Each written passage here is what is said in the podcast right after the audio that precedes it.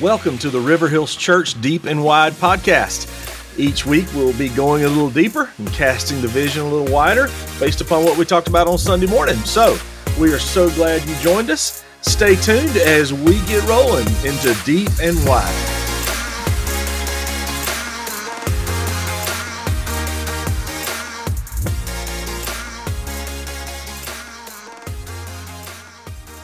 So thankful you joined our podcast today, and I hope you're having a very warm day. I know this past week has been cold. Hope you had no busted pipes or any kind of issues with the cold. And it's good to have cold weather every now and then. And like I was telling you on Sunday, I got a good friend that lives in Montana, and while I was complaining about waking up to 13 degrees the other day, he said, well, it's warmed up to a -2. So I guess it's all about perspective. But this past week, we continued with our teaching series called Tightening the Knot, and we dealt with how to build your house on solid ground, how to build your life, how to build your marriage on solid ground, using the passage from Matthew chapter 7, where Jesus finishes up the Sermon on the Mount saying, hey, if you do these things and you build your life on the rock, it's going to be like when the storms come, and they will come, you'll be able to sustain those storms. But if you don't, if you build it on the sand, and we learned that the word sand in the Greek language, ammon, really translated like the sand on the seashore that shifts and moves and goes away and sinks. That's what our lives are like when we don't know Christ, when we're not building our life upon the truths of Jesus. And the reality is, guys, and I discussed this a bit on Sunday, is that, you know, in my 25 years of ministry, when I see a couple who either didn't know Jesus, or one of them didn't know Jesus, or they're not applying the truths of Scripture, man, that's where their marriages begin to collapse, and that's really where our lives, even individually, get off track. And so, my hope for you, my hope and encouragement for you, is that you would build your life upon the rock. But I want to go back and I want to focus on a passage in Matthew chapter 5. Now, we overviewed very briefly, did a really bad job, I feel like, in Matthew chapter 5 by looking at the Beatitudes and how those can be applicable truths and how we can make action steps out of those in our marriages and our lives individually. But Matthew chapter 5, in those Beatitudes, one of my favorite Beatitudes, and these are the introductions to the Sermon on the Mount, if you're not familiar with that, about be this way or blessed are those.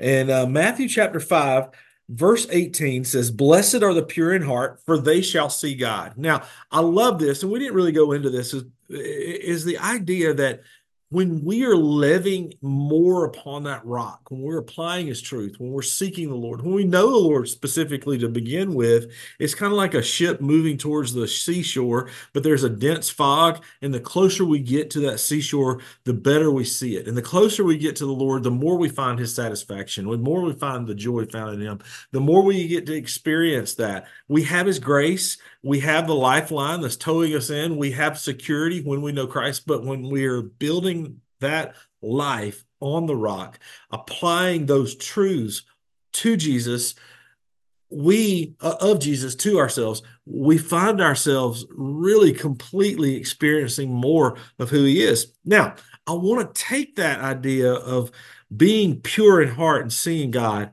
and I want to use that to catapult us into really how do we do that specifically in our lives, marriages, families, wherever you are in your station of life.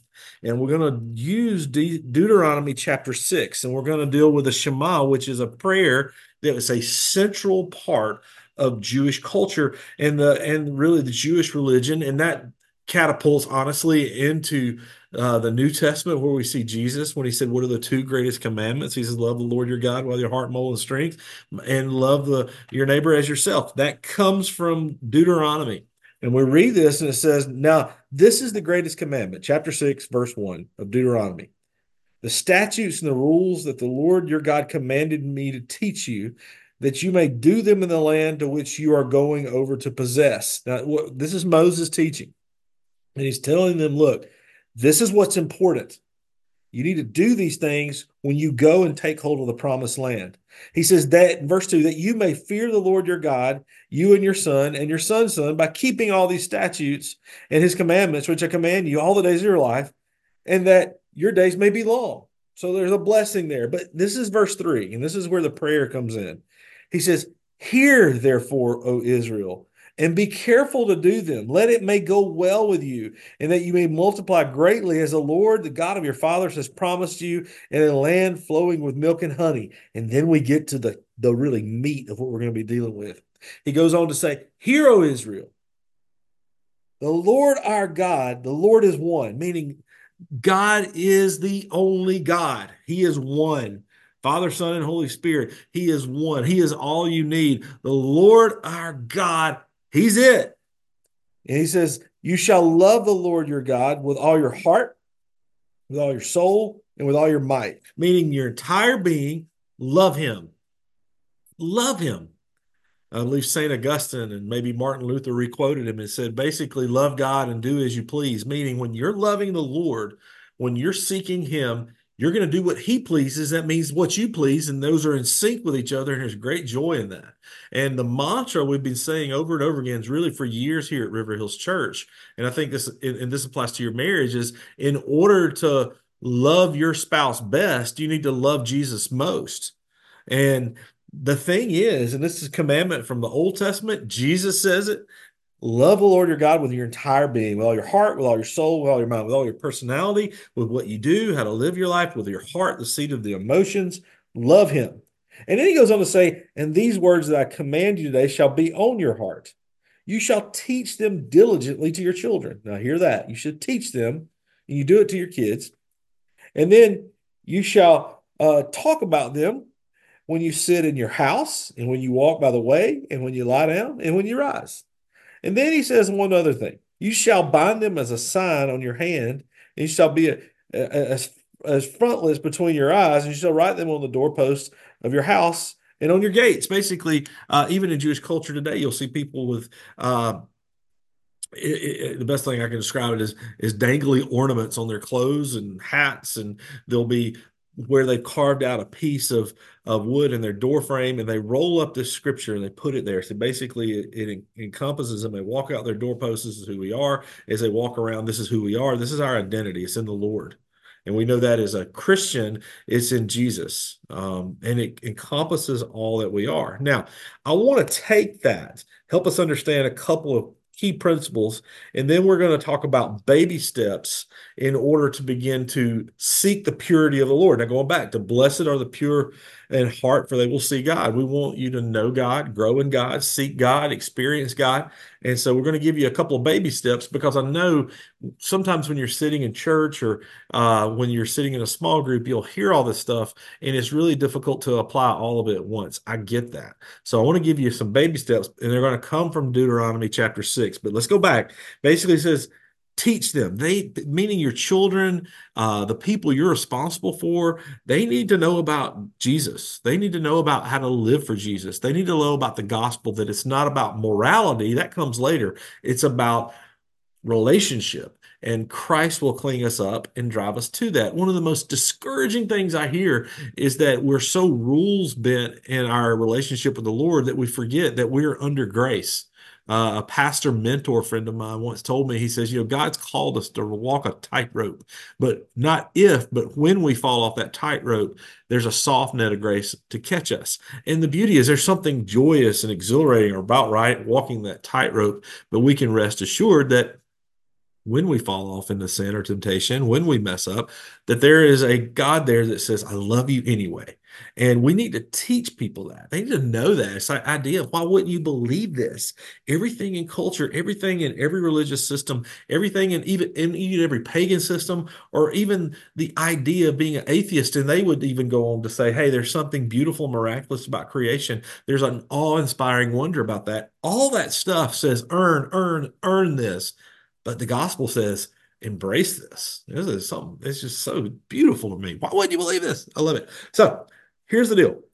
Teach them that they know how to do this, that they know about this. And it says, talk about the gospel. He says, as you get up, as you hang around your house, as you walk, as you go to the store, whatever you're doing, talk about Jesus, meaning incorporate it into every part of your life. We can't be those who follow Jesus just on Sunday, or just at church, or just in a small group, or just around other believers. Man, this is who you are. And so incorporate Christ into every part of your life. You know, a friend of mine once told me that he was teaching his kids to learn to pray and ask God's guidance. And so one of them would come and say, "Hey, I need the new gaming system." "Well, that's great. I want you to pray about it 3 times and then come back to me and tell me if you need it or not, or if you want it or not, or if you should buy it or not." And I think it's a really cool way to approach life is like, you know, let's pray through it, trust in the Lord, ask for his wisdom and application, and then go from there. And then the last part here is like, you shall bind them as a sign on your hand, and they will be written, shall be as frontlets between your eyes, and shall write them on the doorpost of your house and on your gates, meaning it's your identity. Make it your identity. This is who you are. This is who you are. You know, one of the most destructive things in our culture, and I mean the United States today, is the way that evangelical Christians have embraced politics. Now, I'm going to step on some of your toes here. While I believe we need to vote certain ways, that is not who you are. You're not a Republican. You're not a Democrat if you know Jesus. You're a child of God. And so, you know, sometimes that doesn't need to be baptized. It needs to be redeemed. It needs to be changed. And so don't let the driving force of your life be your politics. Don't let the driving force of your life be your kids' travel ball team. Don't let the driving force of your life be what you are tempted by. Let it be Jesus. That's your identity. Now, all that being said, drawing from that, looking forward to where the fog is going to clear and you embrace more of the satisfaction and the hope of Jesus, what are some baby steps you can take in order to experience that? Well, I'm going to start with a couple. I'm going to give you 3. Start with Jesus. Now, it seems like a simple place to start, but here you need to know this, is that many people, even listen to this podcast, and they fill up our church and every other church every Sunday, is that there is an acknowledgement of the spiritual, but yet there is not a conversion of the soul. So that means that as we study that passage in Matthew chapter 7, these 2 guys that built a house, one on the rock and one on the sand, both of them were building homes. They probably looked alike. They were using the same material. They were in the same area, but the foundation was different. And so what's so interesting is even in our culture, in our church culture today, we go to the same Bible studies, have the same Bibles, listen to the same sermons, sing the same songs, but the foundation is different. And what I want it to be different for you is that I want your foundation to be about Christ. So start with Jesus. Start with that. He is not asking you to follow a rule, but he's asking you to follow him, to embrace that grace. And if you've never done that, please email me at chip@church@riverhills.com. I want to talk to you more about that. So start with Jesus. Then continue with his word, meaning get in the Bible. That is an intimidating place to be. I get that. Last week's episode, we talked about how to study your Bible, but the baby step is to begin to put your toe in the water of getting in his word. Now, that doesn't mean you got to read the Bible through in the year, but what I want to encourage you to do, start with a baby step. Let's say if you don't get into the Bible at all, start with this baby step. Get on the Bible app and subscribe to reading the verse of the day. And start to read one verse of scripture a day. Now, don't stay there. Like 10 years from now, don't be just doing the verse of the day. We want you to grow, but then add to it over time. Get on a Bible reading plan after doing this for a couple of weeks, and you get in that pattern. You got to get in that rhythm. I read somewhere that this past week, I think it was January 16th, is where people begin to break their New Year's resolutions. And I bet you have. I know I have. But here's the deal.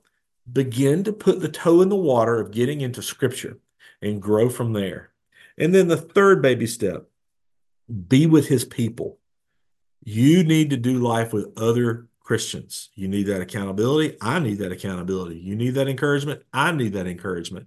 We need to be with other people who know Jesus. For your marriages, your kids need it. You need it. I need it. All of us need it.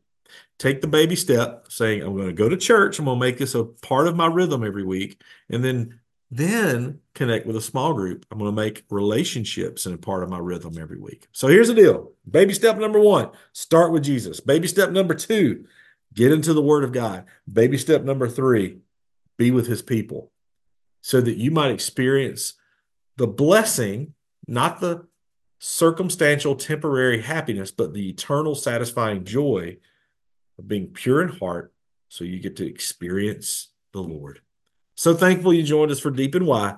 I hope to see you this Sunday. Have a fantastic, fantastic week.